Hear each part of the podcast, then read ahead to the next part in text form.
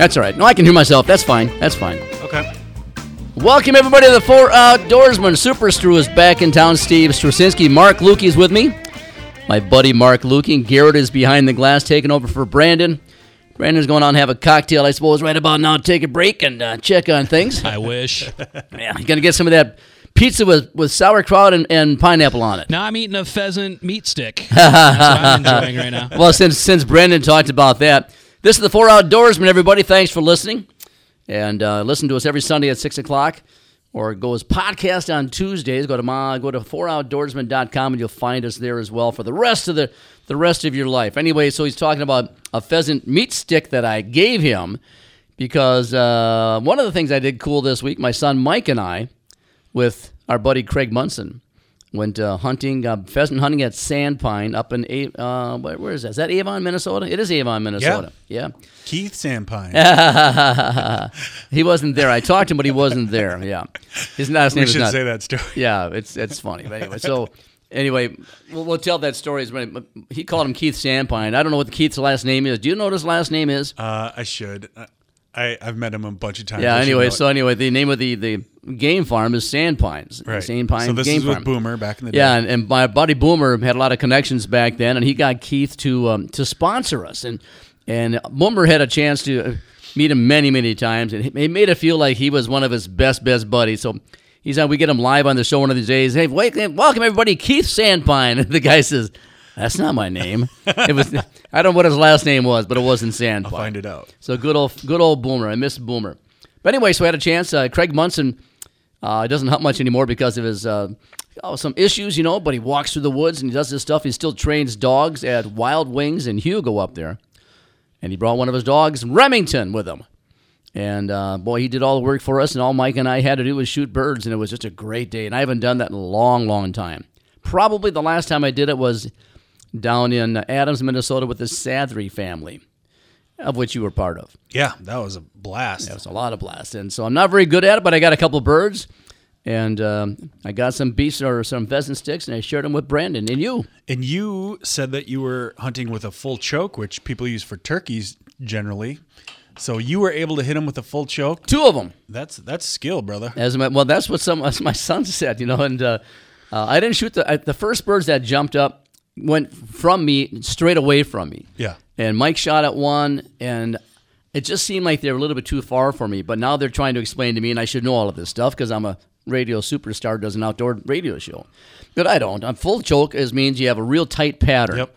It's the And- tightest pattern you can have. Yeah, and they said no, you should have shot because that pattern's going to go a long ways as compared to a modified, which Mm-hmm. Mike had on his. I'm not sure what kind of gun he's got. He had a 12 gauge as well, a different lot. Benelli, I believe. Might have been. Might have a been. Nice one. Yeah. But uh, so I should have taken a shot, but I got a couple of them with that, and I'm pretty proud of myself. I shot maybe five times, got two, so it's kind of fun. Hey, that's pretty good. Yeah. Good for you, man. And uh, but uh, the dog, the dog did a good job. Nine years old, Remington was. And it was just fun to watch the dogs work, boys. It's it's pretty cool stuff. I got a chance to go to the Horse and Hunt Club for work. A bunch of fellows from Shell's Brewery, Grain Belt. We were in, entertaining them, so I shot some clays, and uh, I got the itch to go pheasant hunting. We got to we got to do that sometime again.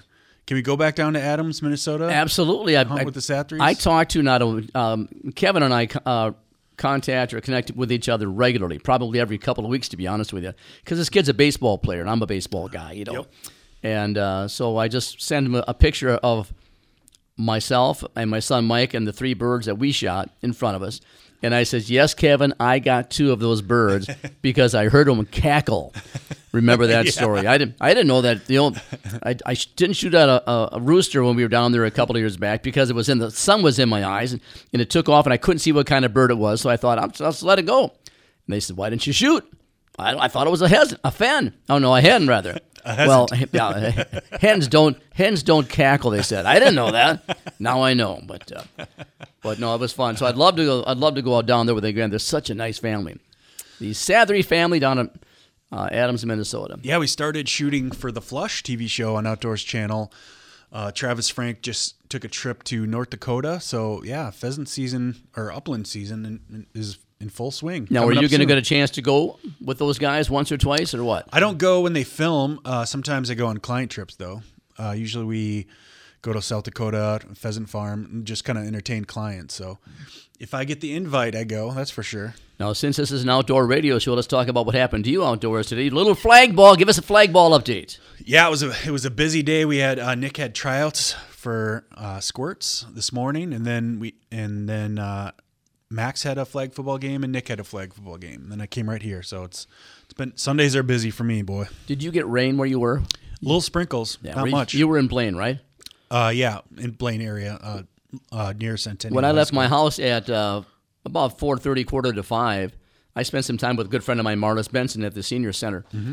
uh, in White Bear Lake, and I was listening to the Twins game. They had a rain delay. They had a tarp, and it was raining at in Blooming or Minneapolis at about four thirty this afternoon. Really? Yep. Cover the fields. Yeah, it was just sprinkling a little bit. There was no like serious rain where I was. Yeah, So I'm excited about the Twins winning the Central Division. That's kind of cool. Yeah, they locked it up. Uh, it's been a few years. They just have to win one game to break the streak. Isn't it the longest streak? Well, it's gotta in, be. in the majors. 18 year, uh, 18 games in a row without winning a, a divisional series That playoff game. is crazy. It is crazy. You got to get lucky once in a while. Yeah. Or or the other team's got to play badly or something. You Something's got to be able happen. to win one game out of a series once in a while. Yeah, and uh, I'm hoping they do. Like I was telling you, that I got a my wife and I have a lot of stuff happening here the next couple of weeks. Going to Florida, end of this week, and going to Albuquerque, New Mexico on the uh, 8th of October through the 14th for the Hot Air Balloon Festival.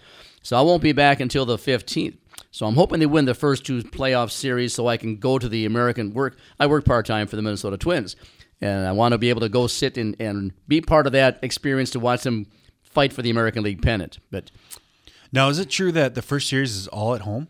No, I don't. Th- okay, that's never true. I thought it was. I, I thought it was like a five game series at home only, or something. no, this a is three the, game the- series. It's a three-game series. It's, it's going to be a two and one. We'll, we'll play the first. I don't. I'm sure we're not going to get all three. I don't think. Um, frankly, I don't know why. I've never I seen it think like it that. is because I think my brother in law bought tickets for Cool. the Well, series. maybe, maybe, maybe I'm wrong. I only work for them. I don't know much about it, but uh, uh, that'd be cool. Yeah. you know, it's, it's good for the Twins. And So it's- how is there?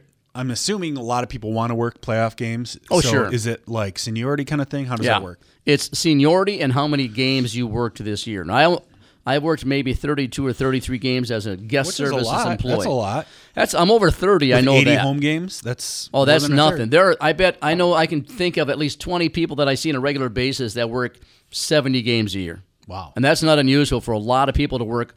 There, there are a lot of them retired. They don't have a Mm-hmm. whole lot of other interests, and, and good for them. If it makes them feel good and, and they can wobble up and down them steps, yeah, good for them. But 30 is a good number for me. So, but I've got a lot of seniority, uh, so I, I should be able to work every game that I want. I think, I think. But if not, we're going to have so many people that they will bump some of us, you know. So if it, it is what it is. It is what it is. Yeah, We'll I hope they do it. Yeah. The Gophers lost a terrible game yesterday. Oh my lord! Vikings lost today. Another terrible. Both my sons lost their games. it's just Loserville, USA right now. but the good news is, your here's a shout out. Your wife April got a job. She did. Yeah, she was. She's been home with the kids for two years, and she just got a job, uh, a full time job. So I'm looking forward to that. Much better insurance than I have now. That's for oh sure. boy, that's important, isn't it? Yeah, for sure. It's yeah. it's amazing how much that kind of stuff costs nowadays. So, Yeah. Uh, yeah, she's excited. I'm excited. So we'll see.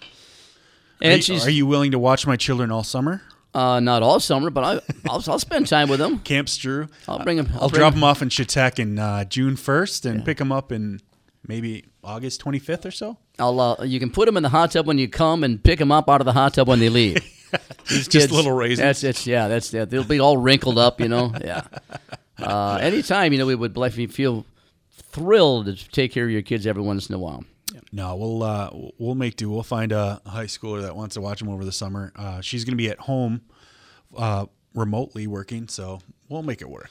Hey, I want to give a shout out to one of my buddies, Jerry James.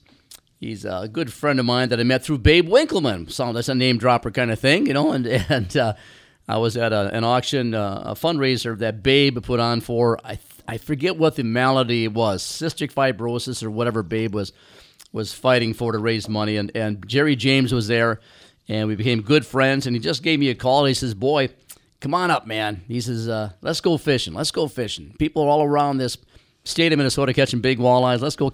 Let's let's do a little cast and blast. Let's fish in the morning. Let's shoot grouse in the afternoon. I'm thinking I'd love to. I'm looking at my October schedule, and I don't have like a four or five day window. But Jerry James, my friend, I'm going to get up to wherever you are, and I'm going to. I love that. I'm not. I I have never shot. I've never caught a walleye over 25 inches, and I've never shot a grouse that was flying. Well, you can do that. you can do both of them in one day. I hope so. Yeah. He- that. No, he's a good friend to have, man. He, uh, you always catch big fish with him. He knows where to go. I call him the backwoods It's not fisherman. what you know; it's who you know. Yeah, and he's not afraid to work for it either, which is Yeah, fun. and you aren't either. To Yeah. be honest with you, Yeah. you'll work for it. And uh, I got to tell you, Jerry, my left knee that I had replaced in October is about 90%. Uh, I'm thrilled about that left knee. So, uh, you want to go backwoods or something? I'm ready. I'll bust my butt just for you. Bring a chainsaw. Didn't you have to do that last time? Oh, yeah. Yeah. He scratched up his new four wheeler, what do you call them, side by side. And I loved it because we go back to this one lake about maybe a half a mile through the woods, and it was a lot of work to get back there. He got, I got boats and all the, he dragged boats over the winter apparently to a couple of lakes back where he, wherever he lives. And we get back there, and I see this boat, and he's got uh, a ratchet strap holding the stern of the boat on. It was all it was all duct taped, ratchet strap, and caulking holding the stern of this boat on. It's my kind of boat. Yeah, he's uh, he's a trip, man. He's a trip. You got something there? Oh, I got a couple shout outs. You want to do that now or later? Yeah.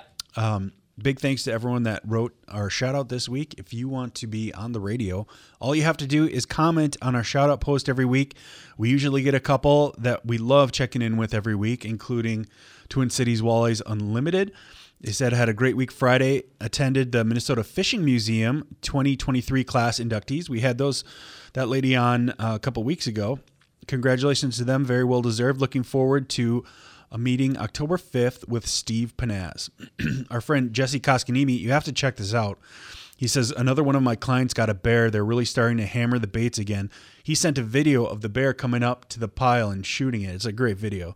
So go to the Four Outdoorsman shout out page, look in the comments under Jesse's post, and you can see what it looks like to harvest a black bear. Is that he killed it? How did Mm-hmm. what happened? How did how did we get rid of the word kill? It's always now harvest. Harvest, it, it sounds more ethical. I guess way. it does. I guess it is. You harvest things. You don't shoot them, you harvest P- them. PETA lobbied for that word. I think. Yeah.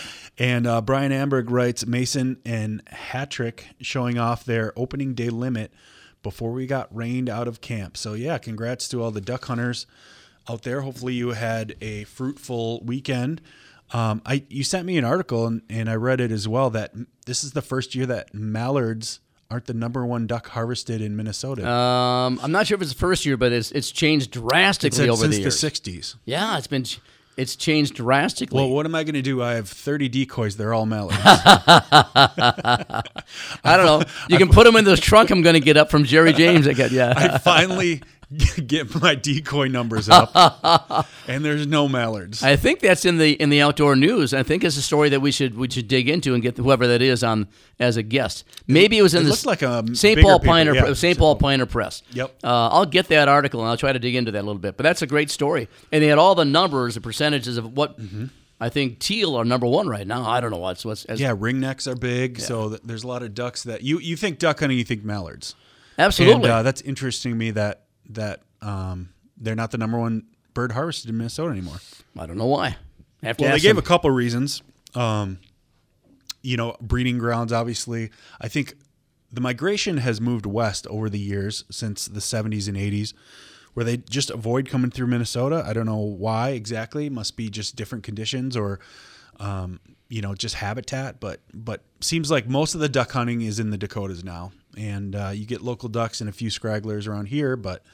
Not, not the mass migration that there once was. Maybe they're not coming through Minnesota as much as they used to because we're not paying as much for welfare as we used to. Probably. That could be it. Prob- I think we're paying a lot more for Are we really? Yeah.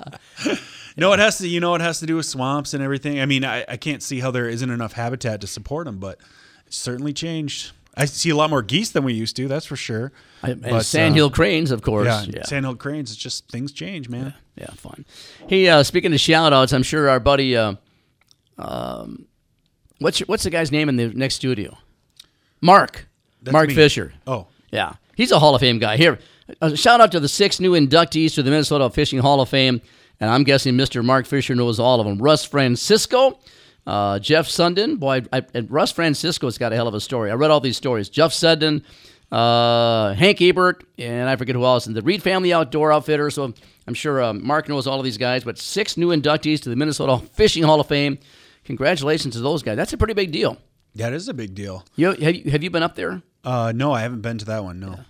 Uh, we had we had the lady on Right. uh, a couple months ago. Sounds like a great place, and it's not that far away. So go check it out. Minnesota Fishing Hall of Fame. I got to tell you a quick story. Um, Sunday night, um, my wife has been at the cabin in Shetek for almost the entire summer. Comes back a couple of days, and so I sneak out there and and uh, pretend like I'm a good husband for a couple of days and come home and do my things. So Sunday night after our show, um, I had something to do on. Oh, Tuesday I was going to the Jewel Golf Club to fit, uh, golf for two days, whatever it was, Tuesday and Wednesday, and I thought. Well, I'm not going to go to the cabin just for Monday. It's it's an hour and a half to get up, hour and 45 minutes to get there, spend some time, and come home the same day and get up Tuesday morning. But I thought I can do this. I can be a nice husband and sneak up and surprise Diana. So I made myself a smoothie with some toast, had a cup of coffee, and a hop in the car. Battery was dead In your car? in my car. The Strumobile? Yeah, the Strumobile. And uh, after work, I pushed it out of the garage. I got someone to jump me. I took that car to uh, Walmart and had a battery put in it. And uh, took about an hour and a half. They were busy. So I, you know, what do you do? You walk around Walmart and go to Panera, get a cup of coffee, all of that. Get it back. I, I go to the cabin. Everything's fine. I get up the next morning, get walk out to my car, and I see the right side of my hood is elevated over the right fender. It was like Maybe the hood has not been closed the entire time. I lift up the hood. Everything seemed to be fine. But what I found jammed in the side of my car was one of those wire brushes for the posts of the batteries. it's shaped about two inches in diameter and three inches or four inches long, and it's. They forgot to They take it out. their tools? Oh yeah, they left their tools like a surgeon leaving a, you know, a scalpel in someone's body or something. Sell it on Facebook. I'm glad. Uh, no, it was nice and brought it back. But I'm glad. Uh, unfortunate that uh, the, the hood didn't open up, and then there's there's all kinds of issues. We're gonna be right back, right? Got a Yeah. break right now. Yeah, we got a break right now, and we have a great story coming. It's gonna up. be fun, man. The entire show. Yeah. Joe Shead is gonna be with us. Joe Shead's gonna be with us talking about an Alaskan fishing trip or hunting trip he did, 2009, but a whole lot of other stuff. Be right back on the Four Outdoorsman.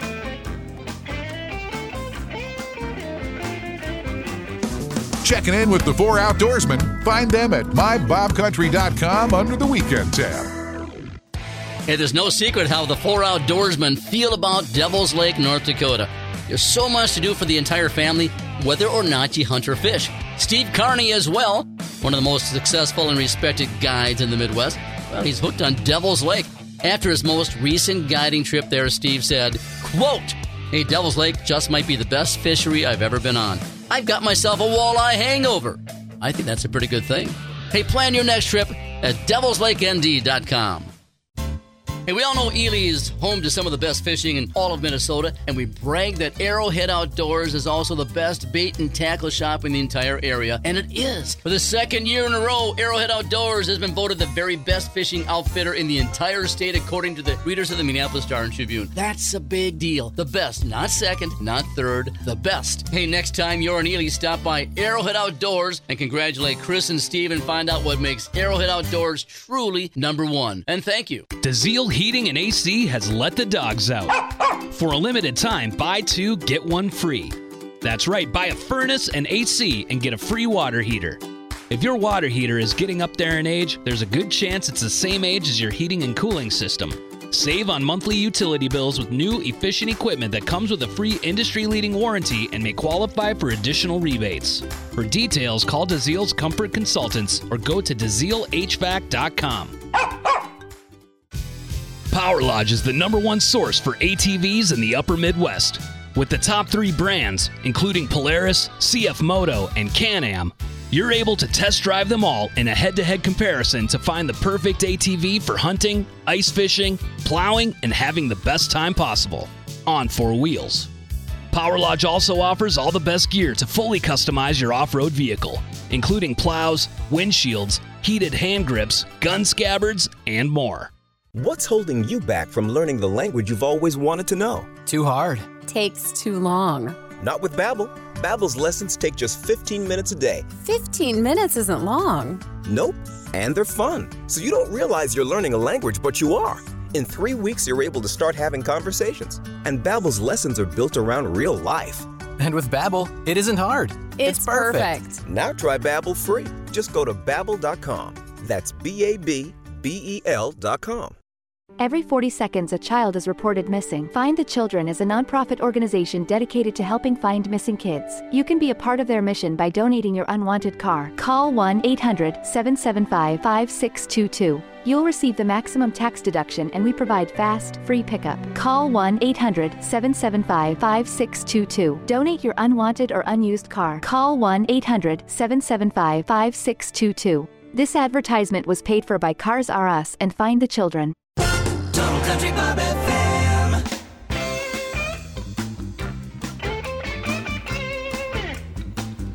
All right, welcome back to the Four Outdoorsman Gang, and thanks a lot for joining us. I'm Steve Straczynski. My best buddy here is Mark Lukey to my left. Yeah, my best buds. We got a special guest on tonight, and I'll tell you how special this guy is because in our nine years of doing this show, this is our ninth year. Only once, I think, have we had someone, one guest on the entire show who had a lot of stuff to say. So, congratulations, Joe. You're one of the premier guests we've had on this show. This is Joe Shead. Thanks for joining us on the Four Outdoorsman. Hey, thanks for having me, guys. Now, Joe, you you live in Two Harbors, right? Two Harbors, Minnesota. Is that where you're from originally? Uh, no, I'm actually from Wisconsin originally. I'm a transplant up here. What is no? Wisconsin's a nice place to be. What uh, what part of Wisconsin? Uh, kind of down near Oshkosh, down in that area. Um, I've only I've only been to Oshkosh a couple of times. I played in softball tournaments there, and I have been to the big The air show. the air show thing one time. Everyone's been to the air show in Oshkosh. I don't think every. I. I bet Joe hasn't been to the air show. Have you, Joe? Yeah. Have you? Yeah, I've definitely been there. Yeah, yeah. It's it's quite a deal, I man. saw a B two bomber or the stealth bomber. I mean, there once when I was a little kid. It was absolutely amazing. I couldn't believe it. Is that the one that looks like a bat? Yeah, it does. It was unbelievable. they wouldn't let us get near it because I was young and it was new, you know, and like you couldn't you you had to stay like fifty feet away, but it was just incredible. That's cool, man. It's cool. All right, Joel, we're going to talk about your background. Now, you, of course, you, you, of course, you're with Joe Shead Outdoors, and uh, you're an author. You wrote a book called, I think it was called Buck Tales. Am I correct? Yeah. Yeah, we're going to talk about that later on as well because uh, you sent us a couple of stories from that, that book. But tell us about your background. You came from Oshkosh, Wisconsin. How did you end up in Two Harbors? And how did you end up falling in love with the outdoors as much as you have? Well, I guess uh, you know my dad was a big duck hunter, so that was kind of our, our big thing growing up. And we had a cabin on a lake, so me and my brothers were always fishing off the dock at, at the cabin, so that was a lot of fun. Um, and uh, I, I worked uh, well. I went to college at Stevens Point, Wisconsin, which was kind of a natural resources school, and ended up working for a deer hunting magazine, and then took a job working for a fishing map company up in uh, up in this area and uh, kind of just stuck around and, and really liked the area and all it has to offer in the outdoors. So just kind of uh, been here ever since. Boy, good for you. So uh, most of the YouTube videos that I've seen of yours and and stories and things that I've read about you involve hunting more so than fishing. Do you fish as well as hunt, even today? Yeah, I fish a lot. Yeah. Are you still guiding in that area as well? yeah, I'm a, I'm a guide out on Lake Superior and, and uh, charter captain out there, and it's been really, really good fishing this year. It's been incredible. How long have you been a a, uh, um, a captain on Lake Superior? Uh, I got my my captain's license in 2020, right during COVID. So uh, we cut the class a little short, so I probably missed a lot of safety stuff. But uh, you know, it's all good. That's not easy getting a captain's license. Is that correct? There's quite a process you have to go through. Yeah, you got to have a lot of uh, hours on the water, and then uh, um, the the class is pretty intense. I I guess it's not as it's a little easier than it used to be uh, back in the old days, but uh, it's it's still a lot of information they're throwing at you. Good for you. Good for you. How many how many um, charters did you take out in 2023, and are you still taking them out? Yeah, uh, um, I, I I couldn't even tell you um, how many I took out, but yeah, um, I'm definitely staking them out. Uh, this is kind of the best time of year. The lake trout spawn in the fall, um, so uh, this is some of the best fishing of the year, usually in September. So I think I've got like I don't know, three or four charters this week. So um, and, and the kind of the season wraps up first week in October. So this is kind of the the uh, sprint to the finish here. Hey Joe, so a lot of people love fishing lake trout in the fall because they go shallow and you can kind of catch them like you'd catch a northern, you know, with spoons and everything. Do they do that on the big water too? Do they go up shallow and how do you how do you get a big charter boat up up where they are? Well, it, it really depends on water temperature. Um, right now, we have like unbelievably warm water temperatures. Um, the last time I was out, uh, the, the surface temperature was 62 degrees, and it was still 62 degrees 120 feet down. So you got to get below. You, you got to do 130 feet down to be in the game right now. Wow. And some years the water temp is in the 40s, so you just never know what you're going to get. Wow! 130 feet down, you got to go to get them. That's crazy. Yeah, yeah. Now, you, you, how did you get involved in shed hunting? I've never shed hunted. I've always been interested in it. I've seen uh, the shed dogs work at game farm. It's very, very interesting. But how did you get involved in shed hunting? Because you, you're hooked. You are an avid shed hunter. Yeah, um, well, I guess I kind of walked around a little bit, you know, back in the '90s. Didn't really know what I was doing. Uh, my one of my roommates in college back uh, like 2001 um, ended up finding some sheds, and um, we started going out together. And just it's it's addicting, you know. It's like it's it's really frustrating when you don't find anything, but man, once you once you see that thing laying there, it's like treasure hunting. And and like I just I was hooked. I just wanted more and more, and it's kind of blossomed into a passion. We've kind of been all over, you know, from I think Alabama to Alaska, pretty much looking for sheds. So, Joe, I've spent most of my life in the woods, in various uh, for various reasons. I've never seen a shed. How? I mean, what do you look for? How how do you find them? Is it or is it just you have to go in remote enough places where they're not picked up? well, you know, it's just um, it's just kind of really training your eye for uh, um, for what to see. I mean, they I mean they do look like sticks or corn stalks. They, they do kind of blend in with the forest floor. Um, but you know, a big part of it is just understanding uh, deer habitat. You know, where deer are going to be, like in winter and spring um, when they're shedding, um, and just kind of know, figuring out where those areas are.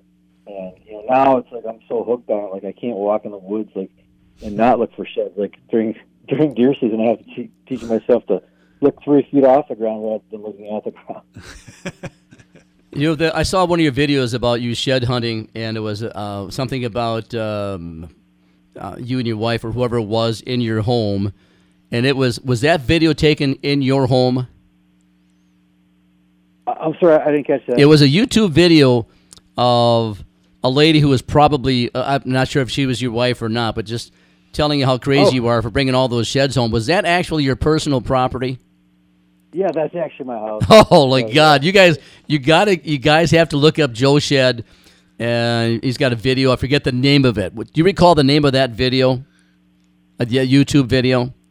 Um, I, I, I don't remember. I know which one you're talking about, but yeah, it's uh, kind of uh, you know, uh, yeah. It's a spoof, yeah. for having too many sheds in the house. Yeah, he's he, much. she he makes a she makes a spoof about all the sheds he has in his house, and she's stepping all over them. She's hurting her feet and whatnot. you can't believe. And he's laying on the couch like he's king crap, you know. Because look at up, I love the beautiful, beautiful decor of this house, and you know these antlers just look so good. He's got hundreds and hundreds of them all over the place. Um, you, you, I saw one of your videos as well. I forget who you were with. Shed hunting, I think specifically for moose horn, moose antlers, and in one hour, you and your buddy found a half a dozen of them and really nice big paddles, all in the same general area within a half a mile. Is that's got to be rare? That's got to be extremely rare. Yeah, that's that's a real rush. Um, we put in a lot of work, a lot of scouting into to finding these spots that have moose like that. Um, and a- lot of these situations when, we have our really big days, it's because we got into an area that like nobody's ever been in before. There's there's an incredible amount of competition for moose shed antlers in Minnesota these days, and um, we're we're always pushing the envelope, trying to get a little further back, you know, crossing rivers, and trying to get to places that other people won't go. Do you do most of your shed hunting in Minnesota? Um, I do. I, I travel around quite a bit. Um, uh, I, I look for moose antlers in Minnesota. I, I don't really look for deer antlers much in Minnesota. The last couple of years, that um, our winters have been so long up here. Um, Yeah. By the time the snow finally melts, like everybody else in the country is done, it seems like. And so I've been going down into Wisconsin and Illinois a little bit the last couple of years just to get out of the snow. How uh, how long has it been since you felt the competition kicking kicking up? I mean, there's a lot more competition than there was maybe ten years ago. Why is that, and how do you beat the competition? Yeah, um, definitely. Like, like I remember, like uh, you know, 10, 15 years ago, I remember going into areas and finding like old antlers that were white or green and had been laying there for years. And now you go to these same places and it's just boot tracks. It's just gotten really mainstream. I mean, it's on TV shows and in the media and Facebook and all that. Um, so you're really gonna try to outthink the competition. Like in you know public areas, you kind of got to get out there early and often. And I don't like to do that. I don't like to bother the deer when the when the snow is super deep. Um, otherwise, it's trying to outthink everybody or, or get some private ground or, or something like that. But yeah, the competition is really fierce these days. Do you feel like using a dog is cheating, or uh, are you are you all for people using a dog to shed hunt? Um, it doesn't really matter to me. I mean, whatever they want to do. Um, I, I don't personally use a dog. I don't have a dog, but uh, I guess just kind of whatever you want to do. Uh, for me, for me, I I would like the rush of actually seeing the antler on the ground. I think you might lose that with a dog, but yeah, um, I think the dog's going to help you find a lot more antlers too. So I mean, wh- whatever you want to do. One of the days that uh, one of the trips that you guys took in three days, you found 32. You kept 32 sheds. You caught, you found more, but you couldn't bring them all back. And uh, I'm not sure if that was whitetail or yeah, I think that was that was moose, I believe that time. And one of the moose uh, sheds you found was actually the the antlers and the skull. How rare is that? Um, yeah, um, I, I have not found a lot of antlers, uh, skulls with antlers on it when it comes to moose. Um, I found, uh, I think, I found a couple in Minnesota and a, a couple in Alaska, but uh, yeah, that's uh, yeah, that's pretty rare to find them like that. What is the difference in? You talked about the different colors of, of the shed antlers, both white-tailed deer and and moose. What white and green and dark brown? What is the difference in them as far as value to you personally? Which ones would you take out if you had a preference? Well, I definitely want to get the, the brown fresh ones. I mean, those are the those are the ones in nice shape. I mean, um, you know, like I think you were mentioning that we like kept like 32 on the one shed. We we started to leave some behind now if they're like beat up or white or chewed up or faded. Like you know, it's at first when I found my first few antlers like that, it was it was cool, but now it's like you know you run out of places to put them. They take up a lot of space. yeah. What uh What are you gonna do with all these? Are you gonna start like an antler chandelier company, or are you gonna build a shed shed and just just have like some kind of stockpile, like uh, the catacombs of Paris? You know, just just piles of them. What are you gonna do with hundreds and hundreds of sheds? I, I always say that won't be my problem. That'll be somebody else's problem. like hoarders. They're gonna walk in your house and yeah, yeah, yeah we'll gonna, see them on TV. Yeah, you're gonna yeah. push paths of uh, past horns. That's that, that's awesome. By the way, the video, the YouTube video that I'm talking about is called "How to Care for Your Shed Hunter." And um, now, who was the lady in the video? What was that? Who was the lady in the YouTube video of how to care for your shed hunter? Oh, that was that was my ex girlfriend Amanda. Funny.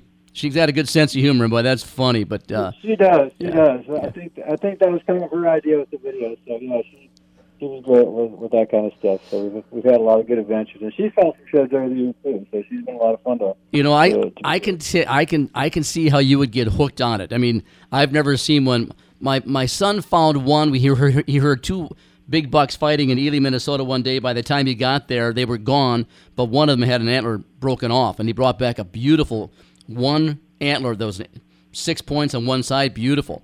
And I mounted it for him because he's never shot a deer, so he got a half a deer. That's all he got. But uh, and uh, wow. yeah, so once you was find it half price for the money? yeah, it was half price for the money. But yeah, it was funny. But uh, I I can see doing that, uh, and I love being in the woods when, when nobody's in the woods. I would think it'd be one of the most peaceful, relaxing things. I, I, I can see how you get excited about it. Yeah, it's just a, it's like treasure hunting. It's it's like a rush every time you see one.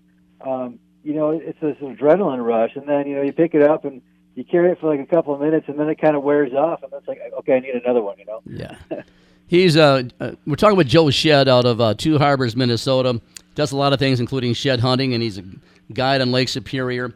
But he wrote a book, and um, oh, he's got a couple of books. But the shed hunting book is called Hunting Sheds. Oh, I, I forget what the name of the book is, but you do have a book just for shed hunting alone. And uh, now you also have a book called Bucktails, right? It's called Bucktails? Yeah. Yeah. And uh, tell us a little bit about that story because the story we're going to talk about next is in that book about an Alaska trip you took a canoe trip by yourself, moose hunting all by yourself. What what kind of stories are in Bucktails? Obviously, deer stories, but are they short stories, long stories? What are they all about? Yeah, so Bucktails it's a it's a 204 page book that I came out with last uh, fall. Um, it's 36 uh, different deer hunting stories. Um, you know, so, a lot of you know some of them are just uh, adventure stories, you know, tales of how it happened, but a lot of them are just kind of like, you know, just kind of philosophical, like sitting in the woods, kind of thinking about deer hunting type of stories. Um, a lot of them appeared previously, like in Deer and Deer Hunting magazine or Outdoor News or other publications. Uh, some of them are new. And then uh, it was going to be strictly deer hunting stories, and I kind of put a an online poll out there because you know everybody's you know a lot of people have heard my moose hunting story, and I'm like, you know, should I should I include this moose hunting story in a book of deer hunting stories? And overwhelmingly, the people uh, voted for yes, so I, I decided to include that in this uh, book as well. So it's the last chapter as bull tales instead of buck tales. Well, uh, one of the big reasons we got you on is because of this uh, five part series in the outdoor news about this moose story, which is absolutely incredible. We're coming up on a break here pretty soon. We're going to hear all about this story. And, and I read it, uh, sent it to me. I read one or two uh, in the outdoor news, but I didn't read the whole sequence. And, and thank you for sending that over. I read the whole sequence.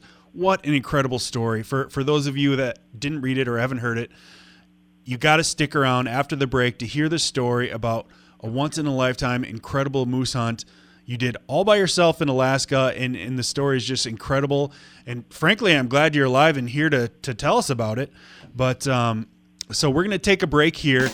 Please stick with us. And when we come back, Joe's going to tell one of the most incredible moose hunting stories you'll ever hear. I think the Four guy. I think the guy's a bit nuts, to be honest. with you. Probably. He's- he's We'll crazy. find out.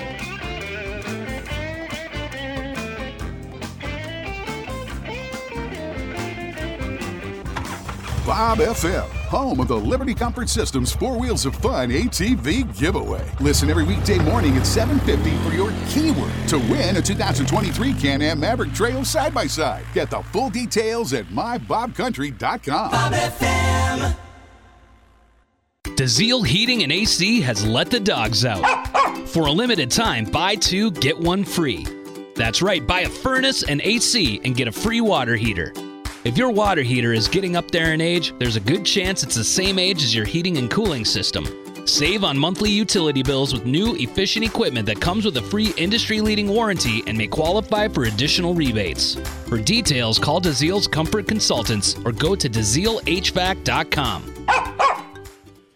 Hey, I'll tell you what, it's almost fall, right? The fall colors are blooming all over the place, and I tell you what, it's the perfect time of the year to head to Ely, Minnesota. September and October still offer great open water fishing. Grouse hunting numbers are up, and Arrowhead Outdoors can help you with either one of them.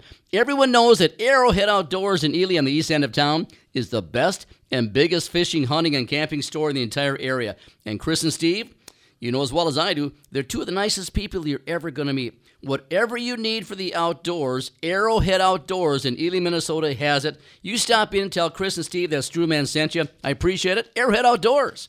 Now we're going to go to uh, Devil's Lake, North Dakota. Here, I'll tell you what.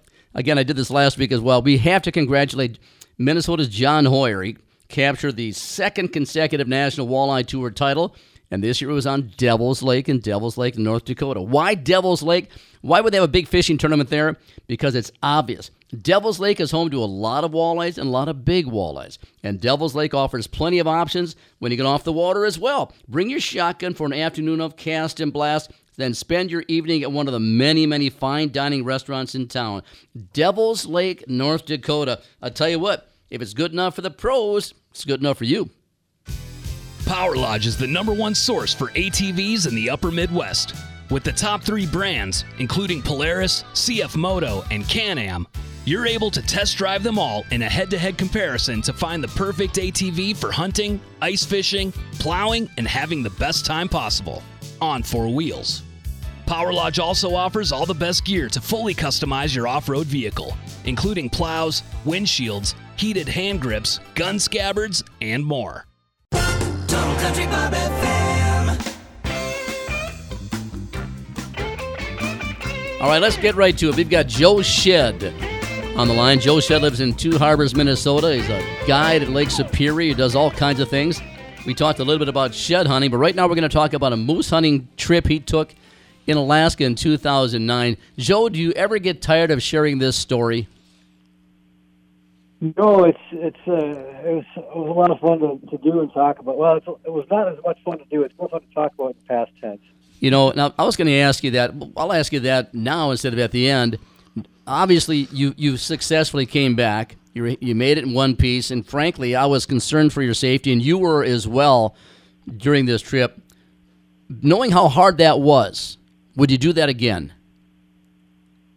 You know, while I was doing it, I was I was telling myself that I would never ever want to do this again. But now it's kind of one of those things where, like, yeah, you almost I'm almost tempted to go back and just see it again and just see what it was like. You know, It's kind of like giving birth, right?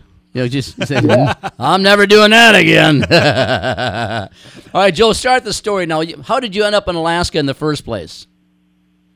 Well, so uh, during the recession in 2008, I got laid off from my job, and uh, so did one of my, you know, one of my coworkers too. Was kind of in the same boat. We were single, and you know, weren't tied down, didn't have you know homes or mortgages or anything like that. And a lot of my friends in college had, had internships in Alaska. They were like forestries or wildlife biologists, and I, I never got to do that. And uh, I just decided I was going to go up to Alaska. You know, when I was laid off. And, um, I asked my friend Cody if he wanted to come along, and, and uh, we ended up just driving up there. We didn't know if we were going to stay for a couple of weeks or if we were going to try to get jobs for the summer. And so it was totally seat of you know seat of your pants type of thing. I mean, we packed our gear in case that we did stay, um, which we ended up doing, and we ended up getting jobs uh, doing rafting trips down the Kenai River, which was super cool. And we ended up doing that for three summers. So we, we really had some good adventures up there. Okay, And- so and then uh, go ahead. go ahead. No, go ahead. Oh, and so then uh, I, you know, I brought my rifle along, and uh, the idea was I, I kind of was interested in trying to shoot a caribou while I was up there. And uh, the area we were in down on the Kenai Peninsula, they they do have caribou season there, but uh, you had to apply for a permit. Uh, missed out on that, but you could buy a moose tag over the counter, so I decided I was going to go moose hunting instead. I, I respect you, man. I know, and uh, Billy Moles is a, a really good friend of ours. He's an Alaskan guide, lives in Turtle Lake, Wisconsin. I think a moose hunt, if you hired if you hired a guide, is about twenty five grand, give or take. And uh, looking at if you just got laid off and you're up there just bumming or making you know a couple hundred bucks a week, you haven't got twenty five grand in your pocket. I imagine that's one of the influences of you to say, let's let's go give this a shot. I can I can do this myself. Is that right? I mean, did you consider hiring a guide? No, I'm I'm a really totally do-it-yourself kind of guy. I mean, that's that's my style. I, I like to do it, seat of the pants, and just kind of wing it. Um, I know a lot of people that are really into plotting and planning and stuff, and that's not me. Like one of my best hunting buddies is a big time plotter and planner, and we have completely conflicting uh, uh, hunting styles. But you know, we we each are successful in our own way. So uh, um, you know, the biggest thing for me is like, um, so I, I kind of tried to figure out where I was going to go, and then um, Alaska is really strict on their uh, on their antler sizes. Um, so like every time I go into like a sporting goods store or a restaurant or something, I look at a moose rack and try to decide, you know, if that thing was 50 inches or not. the Yeah. the zone I was in, uh, the antlers had to either be a 50 inch spread or they had to have three brow tines or or you could see a spike uh, bull as well. So I'm just kind of like constantly like trying to estimate like antler you know size and and that was you know really important part of the the hunt. All right, so you, you, you kind of were kind of were late getting prepared for your trip, but you had to decided in your scope late and all that kind of crap. And, and on the morning of the 19th, when you started out in 2009, uh, uh, uh, that was when you first started your scope in. It's like one day before taking off. Sounds like me in deer season. that's that's not a Boy Scout wouldn't do that, but uh, this guy this guy did. He's going to wing it. But anyway, so keep go from there. When once you sighted your scope and you finally got your canoe and all your gear and you headed out, where did you go and how did that start? Yeah, well, um, yeah. So I, I picked up on an area. Um, it was on the Kenai Peninsula, and it's kind of like a mini boundary waters. That's how I describe it. It was the Swanson River Canoe area, and it Yep. was a designated wilderness area um, with lake flints by portages. So it's real similar to the boundary waters. So that was kind of familiar to me. So that's where I decided to hunt. And uh, yeah, I tried to sight in my scope like uh, a couple of days before, and, and I I bumped it really hard the previous deer season on my tree stand. Uh, I had my climber stand on my back and swung around and hit my scope, and so I ended up having to get a new scope like you know a day before the hunt. So, but got dialed in and new scope, and uh, you know, by the time I bought a scope and my moose license, and I had to buy a canoe for this trip, and and a freezer to get it all home, like I was just hemorrhaging money. But uh, it's still a lot cheaper than like doing a guided hunt. But, Well, you had to have been frustrated during the first portage of being 900 yards long, the first one. how many days did you plan on being in the in the in the woods, and uh, how many days did it take you to get out of the woods? Yeah, so there's a logbook like at the entry, like you don't, you don't need a permit like you do for the boundary waters, but there was a logbook that you know they would kind of so they knew who was in there and how long you wanted to be in there and when you were going to come out, you know. Um, so I I planned to go for a week. Um, you know, I had I think I, I think I had about a month to moose hunt if I really wanted to. Um, but my brother was getting married in Milwaukee um, in like three weeks, so I had to get home for that, and we were driving, so it was like a four day drive. So but I, I did have a couple of weeks I, I could hunt if I wanted to, but uh, I was planning to just go for a week in this uh, wilderness area and then and then go from there. Go ahead, Mark. Yeah, so uh, we'll probably have to keep moving on the story because it's it's the ending is so incredible. Uh, but one question I had to ask was: so you were camping in there for a day, didn't see much, um, and there's one part of the story I just need explanation. You went back to your campsite and you said it in in your writing. It looked like someone shot your paddle with a shotgun. Did you ever figure out what who or what destroyed your paddle? no, um, so several days into the trip, um, yeah, I'd, I'd uh, I, my campsite was about 100 yards from the lake, and I went down to the water that morning for a bath. Came back to the campsite, um, and then when I was breaking camp, I went back down to the canoe, and my paddle was in two pieces, and it looked it was like dotted with holes. It looked like somebody shot with a shotgun, and all I can think I, to this day, I don't really know, but all I can think is a bear must have bitten it in half, and the, the paddle was splintered and broken, and I had to duct tape it together, and then just it worked pretty well. You know, it broke with two big long splinters rather than clean in half, so I was able to tape it together pretty solid. But yeah, I don't know what really happened there. Well, kudos to you for having duct tape with you. That was an all-star move right there, and lots of experience there. So, as, as the story goes, uh, you finally saw a, a nice moose. You take you take a shot and you kill it. We really got to get into the battle to get out of here. So you shoot a giant moose, and it's just you in a canoe. Can you explain how much this thing weighs? How do you physically get a moose out of there In a canoe. in a canoe with a broken paddle? Yeah, uh, that's a good question. Um, I don't know. Honestly, I don't know how much this moose weighed. Um, I do know this. Um, like I quartered it up, and when we got it home, uh, I weighed one of the, the hind quarters was 95 pounds. Wow. So, yeah. um, yeah. So I shot this thing. It was the I shot it the sixth day of my hunt. I planned to be out for a week, and um, I was five lakes back into the into the wilderness. So I crossed five portages, and the last portage into the lake where I shot it was a mile. Um, so what I did, I, and this isn't likely to plan ahead, but I did do a little planning ahead. Not a boy. Um, so the the place I was hunting it's 29 miles down a gravel road. It's the very the very end of the road, um, and then I was five lakes back. But there's a a, ri- a creek that flows out of the lake that I I shot the moose on, and then there's a river connected to that. So I I stashed a bike at the at the river landing, so I could either um, portage back the way I came, or if I wanted, I could uh, paddle down the river and then get to the bike and then ride the bike back to the truck. So I had I had options, and uh, so I know that the first you know portage coming out of this lake where I shot the moose was was going to be a mile, and I mean, so you know, it, I was taking two packs in a canoe, plus uh, you know, plus now I got a moose, and so I mean, I don't know how many trips I would have taken me across that portage, Yeah. but um, it would have been a lot, a lot of work, and then and then you you're dropping the meat off at the end of the portage trail to go back for more, and you know you can't defend yourself against bears, and so I decided to take the the river route because then you're floating and you don't have to carry everything, and the meat is always with you. I figured that was going to be the better option.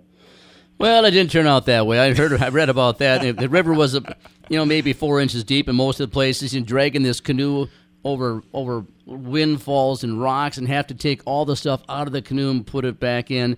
And you were running out of food. You didn't have proper filtration in your water. Were you ever really? Were you ever ever sincerely scared that you were not going to make it back? Well, you know, I mean, I could have eaten the moose, but it, it kept raining so much. I, I had like a little camp stove with some fuel, but I'd used most of that, so it was getting kind of hard to to build a fire because you know the woods were wet because it kept raining on me. Um, I mean, so I had all this meat that I could eat, um, and yeah, my filter on my on my water filter device got clogged up. So I, you know, I kind of got to the point where I had to boil water. So it was getting tricky. Um, I, I guess I didn't think that. It, I, I knew I could get out, but I wasn't sure if I could get the moose out with me. Like there was, Right. it did cross my mind to just leave the moose behind and dump it and go. But you know, that's, you know, I wasn't going to do that. That was going to be an absolute last resort. Yeah, yeah. You described on your way back through that creek, and it wasn't as deep as you had hoped, obviously, and your canoes weighted down. And it- basically sounded like you had to drag the canoe most of the way.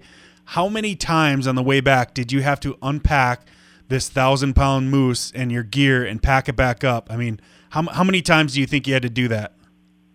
Well, I mean, like, so when I first left the lake, there was a beaver dam that I had to get the canoe up and over. So I had to unload everything, take, you know, take the canoe over the top, and then reload it. Um, but then what would happen is the, the canoe or the creek would be really shallow, like just a couple inches deep.